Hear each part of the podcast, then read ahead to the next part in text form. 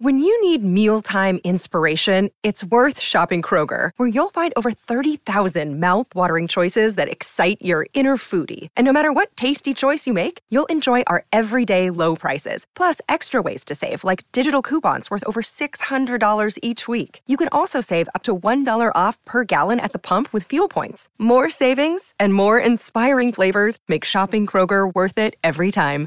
Kroger, fresh for everyone. Fuel restrictions apply. Another day is here, and you're ready for it. What to wear? Check. Breakfast, lunch, and dinner? Check. Planning for what's next and how to save for it? That's where Bank of America can help. For your financial to-dos, Bank of America has experts ready to help get you closer to your goals. Get started at one of our local financial centers or 24-7 in our mobile banking app. Find a location near you at bankofamerica.com slash talk to us. What would you like the power to do? Mobile banking requires downloading the app and is only available for select devices. Message and data rates may apply. Bank of America and a member FDIC.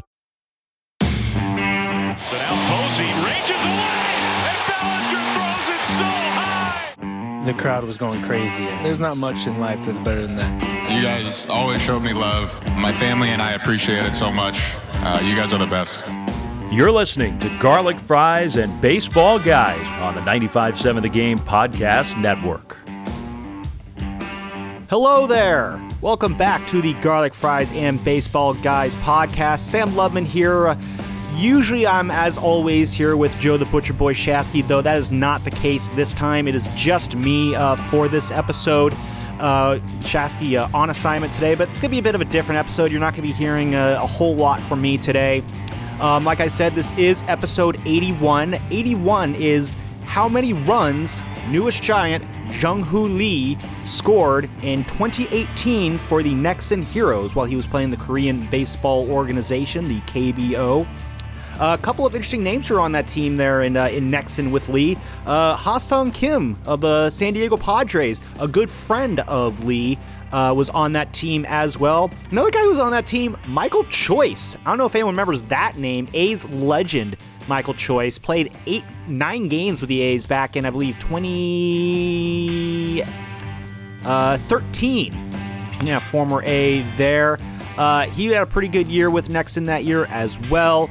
Uh, no other names that anyone would recognize were on that Nexen Heroes team with uh, Jung Hoo Lee. But yeah, 81 runs uh, there in 2018. Um, last year, though, for uh, for Young Lee, uh, obviously, because again, 2018 was quite a while ago. Uh, he scored only 50 runs last year for uh, Kiwoom, the Kiwoom Fighters, I believe they are called. No, Kiwoom Heroes. I guess it's all heroes over there. Nexen Heroes, the Kiwoom Heroes.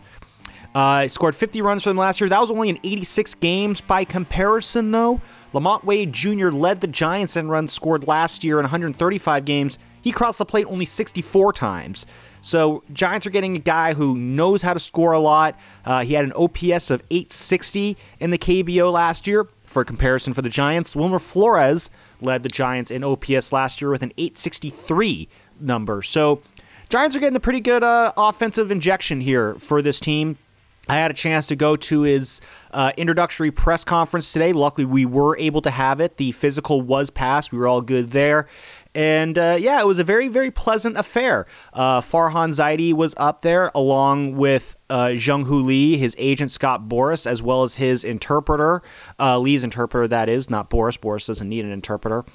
And uh, the four of them, well, the four of them were up there, but Lee took questions for about 30 minutes. Uh, Farhan took one question about potential moves in the outfield, but today is about Jung Hoo Lee uh, for the most part because the Giants, they they got maybe not the the guy, but they got a guy. The Giants were finally able to make a splash in free agency to the level they've wanted to for the last few years now. Maybe not the big guys like Aaron Judge or Shohei Ohtani or Bryce Harper, but they got someone who will be a positive to this lineup. Uh, some of the highlights uh, from the presser today. Uh, one, he's uh, he's very excited to hit at Oracle Park, though he has not really played in a lot of open air stadiums. Uh, they have a lot of dome stadiums over there in the KBO, but uh, still very excited to come here and hit at Oracle Park. Um, He's not worried about his ankle at all. He uh, had an ankle injury last year, a fractured ankle in the middle of the year last year. That's why he was held to only 86 games in the KBO in, uh, in this most recent season. Uh, but he says he's ready to go. He's going to work very hard to prove that uh, the ankle is not an issue. He is he is very excited to come here and prove to these fans, and prove to the Giants fans that he is worth the investment. Uh, talked about hard work a lot, a very hard worker, and a very good sense of humor too. He, he definitely was not afraid to crack off a joke or two. So, uh, I again, I understand if people are showing, showing some side some sort of consternation over what he might do because it's always uh, a toss up as to what a player who played in the Far East does when they come over here to you know major league to the major leagues here in America. But overall, I think there's a lot to like about this signing. I think there's a lot of upside here. Um, so yeah, a very a, a, positive day for Giants fans. Farhan did mention that he will be the everyday center fielder.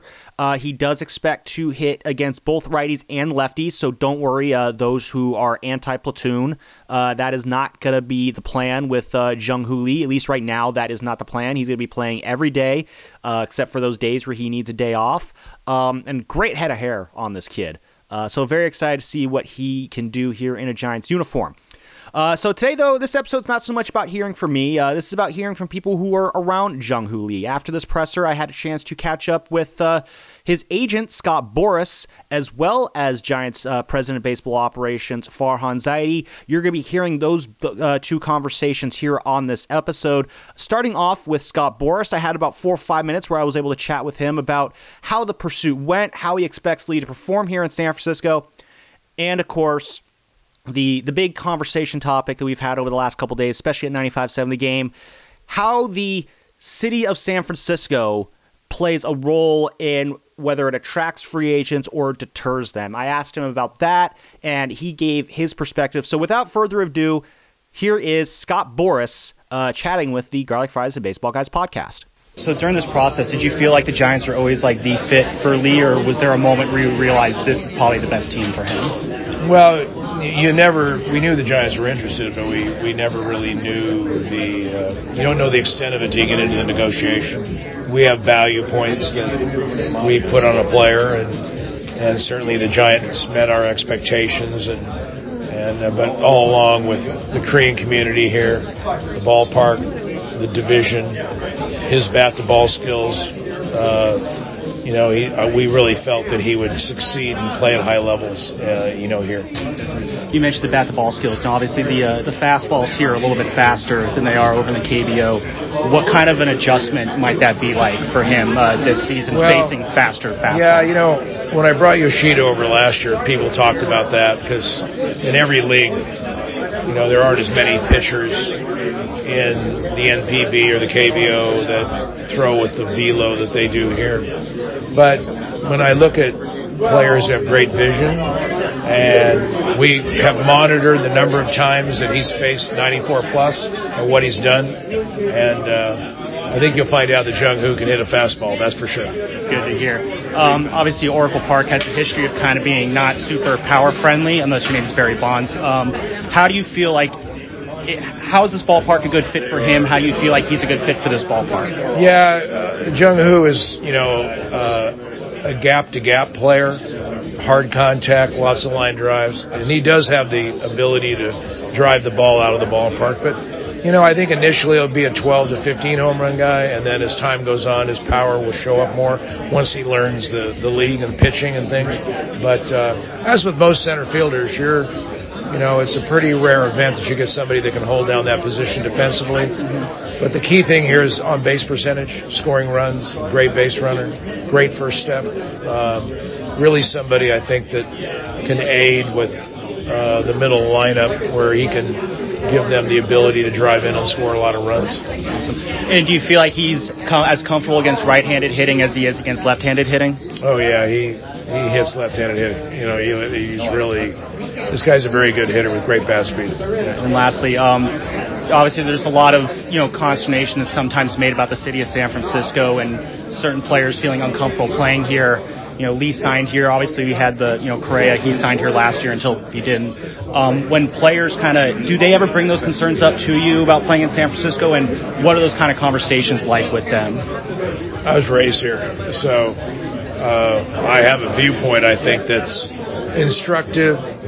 Um, the city's gone through some reformation, as many cities do. Um, but the idea of I look at is what is this really this whole forum do for the player? And there are there are benefits to it, and that is the climate, the fresh lack of humidity.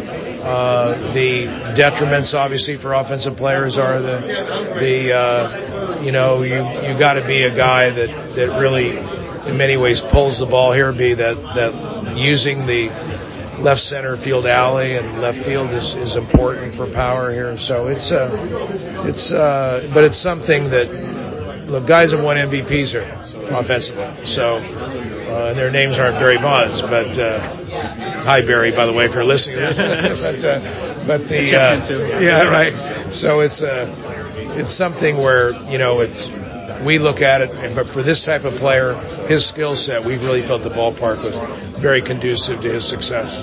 And like the city itself, I mean, sometimes there's the political aspect of the city too, the issues with crime, homelessness, stuff like that. That seems to always get brought up. Is that again? You were raised here. You have kind of like that local knowledge here. Are you able to kind of like assuage players of those concerns there, or how did how does that part of the conversation you know, we, we, have homeless issues in L.A. We have it in San Diego. It's kind of California. Mm-hmm. We, it's a monstrous problem that I hope we can correct. Um, the players that play here are not really in when you hear them and talk with them over time. The political dynamics of the city are not really. It's about winning. It's about performing. It's about doing what they do. And I think they go to their homes where they're from. Then they kind of pay attention to more of the uh, regional community dynamics than you would say being a ball player here. All right, so that was Scott Boras there, uh, chat with me in the Giants clubhouse, which is where the Giants had this pod, uh, had this uh, press conference take place. Uh, it's always the Giants pressers; they're happening in all different parts around the ballpark. Sometimes they're happening in the dugout. Sometimes they're happening in club level. Today it was in the Giants clubhouse, which I thought was kind of cool. It's uh, kind of like you know, it's it, it, I just thought it was kind of cool having it in there. Um, very nice backdrop there with the lockers in the background and uh, uh, so yeah, very uh, entertaining uh, atmosphere there to have that. Um, Boras, though, again, obviously he's going to be very excited about the potential that that Lee brings. He's obviously very optimistic that his skills will translate uh, from the KBO over to Major League Baseball. Um, no one though needs to be more optimistic about how Lee will perform than Farhan Zaidi, who, again, it's been a it's been a battle for Farhan uh, ever since coming here. Obviously, our our thoughts on Farhan Zaidi have been well well uh, talked about here on this podcast between both myself and Sha- and uh, Joe Shasky. Um, today, this week though, was a week that should have been a step forward for Farhan in terms of just his his overall the overall direction of the team. Uh, it should have been a, a, a positive notch in his belt. As I said earlier this week, Farhan gets a cookie for this signing. I think it's a good signing. Unfortunately, though, it was marred by comments that uh, former Giants catcher and part owner Buster Posey made to the Athletic, where he talked about how he he he's had players talk about their uh, issues with coming to play in the San, in the city of San Francisco, how some of the narratives around the city might deter players, and that's frustrated a lot of Giants fans, understandably so. Um, I look at it as a situation where it's just like, you know what, maybe don't say that kind of thing. Uh, if you're trying to convince players to come here, don't put it out into the, the ether. Don't put it out into the public that the city itself sometimes acts as a detriment to your free agent recruiting. Whether it's true or not, whether that's been said to you or not, it's not something that needs to be said publicly because when you say it publicly, when you're a voice of authority and give credence to these these, these statements made by people who aren't from the city, statements by people who don't understand what it's like to live in the city or people who just want to use the city of San Francisco as a punching bag to advance their own agendas, uh, political or non political. When, when the Giants say it, when the Giants acknowledge it, it gives it a new level of. Oh, it gives it a new dimension. It gives it a new level of life. It, it gives it more there's more oomph now behind the narrative because if they're recognizing it, basically what the Giants are doing is allowing the narrative to, in a sense, control the situation rather than the Giants being able to jump on the narrative and control the situation themselves. If other people are saying that players don't want to come here because the city of San Francisco is X, Y, or Z, that's fine. Let them say that. When the Giants say it, though, it's like, well, okay, if other free agents are coming here and trying to decide whether or not they want to play in San Francisco, but then you got the actual people within the team acknowledging that the city's issues do play a role it makes it a lot harder for a free agent to want to engage uh, with the Giants in these negotiations because why would they want to come here and play in the city when the team isn't really doing a good job talking up the city, at least publicly in these comments? So I want to give Farhan Zaidi a chance to kind of dispel that notion and really kind of talk about, you know, why why the Giants are able to kind of maybe overcome that negative perception. I want to give him a really a chance to explain how he does dispel these negative narratives surrounding the city of San Francisco. And of course, we did talk about the signing as well and the message that it sends to Giants fans. So, uh, without further ado, here is my conversation with Farhan Zaidi about Jung Hoo Lee in the city of San Francisco just kind of throughout this process, was there a moment where you realized that like he's actually going to be coming here? We're going to be signing this guy, or yeah, yeah what was that moment like for you? Yeah, I think for us it was um, um, you know, every free agent negotiation is different. There are times when you have a valuation and you want to kind of stick to it and, and have some degree of discipline. I mean, this just because of the fit and how much of a priority he was, the whole dynamic was different. It was more us trying to figure out how do we get this deal done? How do we get this deal done quickly?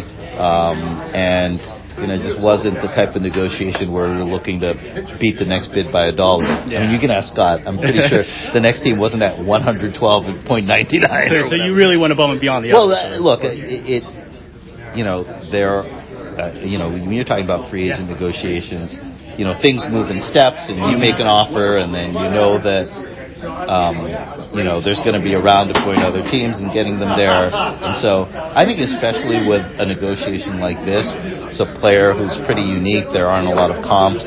And, um, you know, I think our our view was it might start at a lower point, but the more people look at the free agent board and the more they recognize we're not going to be able to use the past data points. The market is the market.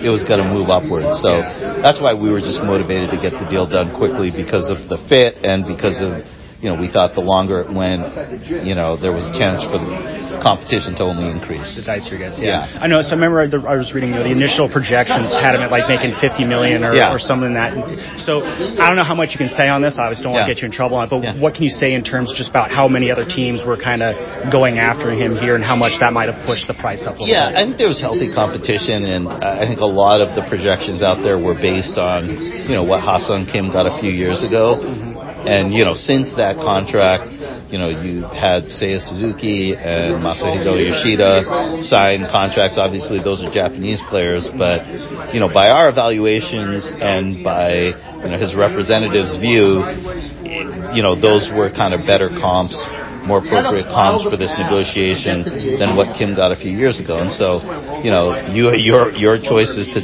either accept that premise or say no and then just cro- cross your fingers. So for us, it was, I think, what we were able to find common ground sort of once we sort of recognized that those those were reasonable comps, even though they were Japanese players. So um, obviously, Giants fans they've been kind of clamoring. They they want a guy to come here. They want to make a, they they want to see you guys land a big fish in free agency. What kind of a message do you think this sends to fans that like, all right, we got a guy here, a, a big fish like this? What kind of message do you think that's sending to the fan base with this signing today? Yeah, I think it, it sort of echoes what we've talked about all off season, which is we're not just trying to make our team better, we're trying to create excitement around the the our players, the organization, and you know he's a really exciting player. Uh, he's got a great personality.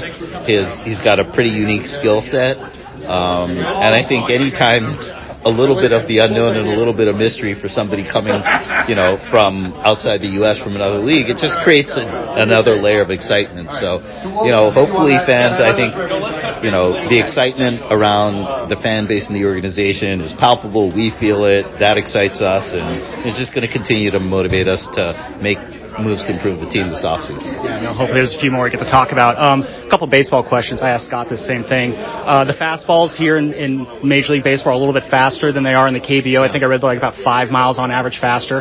How do you anticipate that transition going for him, having to you know face fastballs that are you know on average going to be a little bit faster than he's used to? Right. Uh, you know, I, I, I referenced this earlier, but I think when you're looking at that sample, you know, you, you, you a lot of times will look specifically at competition that more resembles what he'll face here. So, you know, Merrill Kelly, while he was over there, he had a lot of success against Merrill Kelly, who's, you know, shut us down here many times. So, um, you know, uh, if he can, if he can put up those kinds of numbers against Merrill Kelly here, that'll be a huge boost. But even in the World Baseball Classic, facing pitchers like Yu Darvish, guys with good fastballs, you know, we just saw somebody who, you know, when he's facing that velocity day in, day out, will be able to make the adjustment. And, you know, in general, when you have great bat to ball skills, you can time up a fastball. I mean, mm-hmm. you know, whether it's 92 or 97, once you kind of calibrate to that velocity, you know, good bat to ball skills will always translate with fastballs. You know, the the challenge I think, as much as anything, is the harder breaking balls here in Asia. A lot of times, breaking balls are slower, kind of big breaking pitches. Um, you know, whereas here you have cutters and sliders, guys throwing mid to high 80s breaking balls, and so it's really the combination of that with the higher fastball velocity that makes it more challenging. And then, uh, do you expect him to be able to hit against both pitchers, or will it be a little bit of platooning at some point throughout the season, or what do you envision there? Yeah, he's done well against lefties in Korea. Again, that is a different level of competition. Mm-hmm. Um, so you know, as we say a lot, I, I, we view him as an everyday player. You know, when he gets a day day off, is it going to be a day off against a left? you know, are we going to try to figure out, you know, kind of games against lefties, against tough lefties to get him, you know, get him a blow? Probably, um, but certainly the plan is for him to play as much as possible. All right, kind of a, a not as fun question here, but. Uh, I was taking phone calls from our listeners at 95.7 the last couple of days. Uh, a lot of kind of frustration about comments made about the city of San Francisco. Yeah. Um, my question then is obviously there there is a preconceived notion about this city that you guys unfortunately have to deal with. Um, how do you go about dispelling that notion that these you know the, the that the city being as scary as they think it is? How do you go about kind of showing them that no, it's not like that? Yeah, I think you know again Buster who played here for a long time you know, moved back to Georgia, came back here because his family loves this area so much. You know, I, I think his comments were really taken out of context, which happens. Um, you know, I think if you, I view the Bay Area as a big recruiting advantage for us. When you look at our recruiting videos, including the one we prepared for Lee, it features sort of scenery from San Francisco and the Bay Area very prominently. I think it's a huge selling point for us. You talk to our players, you know, who have, who have played here about playing in San Francisco, be living in the Bay Area, they all love it. So, um, you know, I think it's a little bit spun out of control relative to the reality of the situation. I mean, is every free agent going to have San Francisco number one on their list? Of course not. That's not true of any city. And, um, you know, whether it's geography, whether it's someone having family in the Midwest or the East Coast, wanting spring training in Florida, um, you know, there are a lot of reasons why players have geographic preferences. And on top of that, you know, every free agent is different. Some free agents go in and say, I want to go to the team that pays me top dollar. Others say, I want to be on one of these two teams and I just want to get the best deal that I can. So that's a dynamic that every team deals with, and, and we're no different. But, you know, you talk to our players, they have great experience. Anybody who's serious about playing here, um, when they have conversations with Logan Webb. I mean, Logan Webb is out on the front lines of this, like tweeting pictures of the Golden Gate Bridge. I know, so. he was going full force yesterday. Yeah, I love that. That was great to see. I mean, I love seeing that. But look, the bottom line is anybody who's open or excited about playing in San Francisco, you know, we're going to try to make that happen. And if we get a sense from a free agent that they have concerns, you know, we'll either try to address them or we'll walk away from the table because we don't want players who don't want to play here. So um, I don't view it as a disadvantage at all. If anything, I view it as an advantage, and it's an advantage that we make a big part of our recruiting pitch to players. I guess I'd say that was last one, but like following up on that, however much detail you can go into that. Has there been a situation where you're talking to a player and he's like, "Oh, I don't know about this, the city. I've heard this, this, and that," yeah. and you were able to kind of like I don't know if open their eyes is the right way to say it. Like, have you ever been kind of like show a player like, hey, it's not as bad, and they realize like, oh, okay, and then they were able to sign here. Yeah, I, I can say emphatically, I've never had a player specifically express concerns Okay. about San Francisco. I mean, I've heard it sort of in passing from agents, but frankly, I think a lot of that is a, you know, it often comes up as a negotiating point, so you sort of treat that accordingly. Um, again, I think anybody who might bring up concerns, whether it's speaking to players, speaking to staff, sending them information, we have plenty of ways to address it, but it has never come up with a player. Again, I, I think, you know, even in comments I've made in the past, the point was less about concerns about San Francisco and more that there are players out there that we would love to target that have geographic preferences, that want to be on the East Coast, that want to be, you know, sometimes you can address that by paying a premium. Sometimes you can't. So, um, again, I don't think what we deal with there is any different than any other team.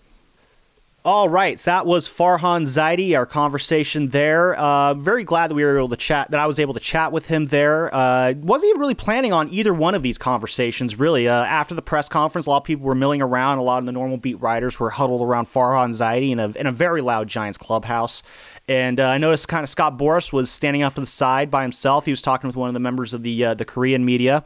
And yeah, just went up and said, "Hey, Scott, Sam Lubman, nine five seven the game. You got a got, got a couple minutes."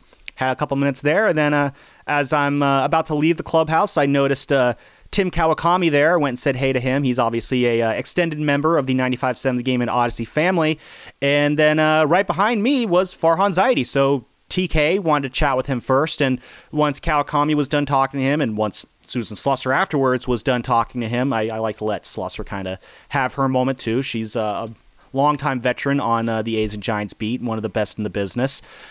And I figured, hey, why not? Let's see if Farhan will talk to me too. And by golly, he talked to me too. So I was very glad to be able to have that opportunity with him. Uh, very glad that he was able to do that. Hopefully, we can get him on the station soon. Love to have him on the morning roast. Uh, he did say he'd be up for that though, so We'll see what happens there.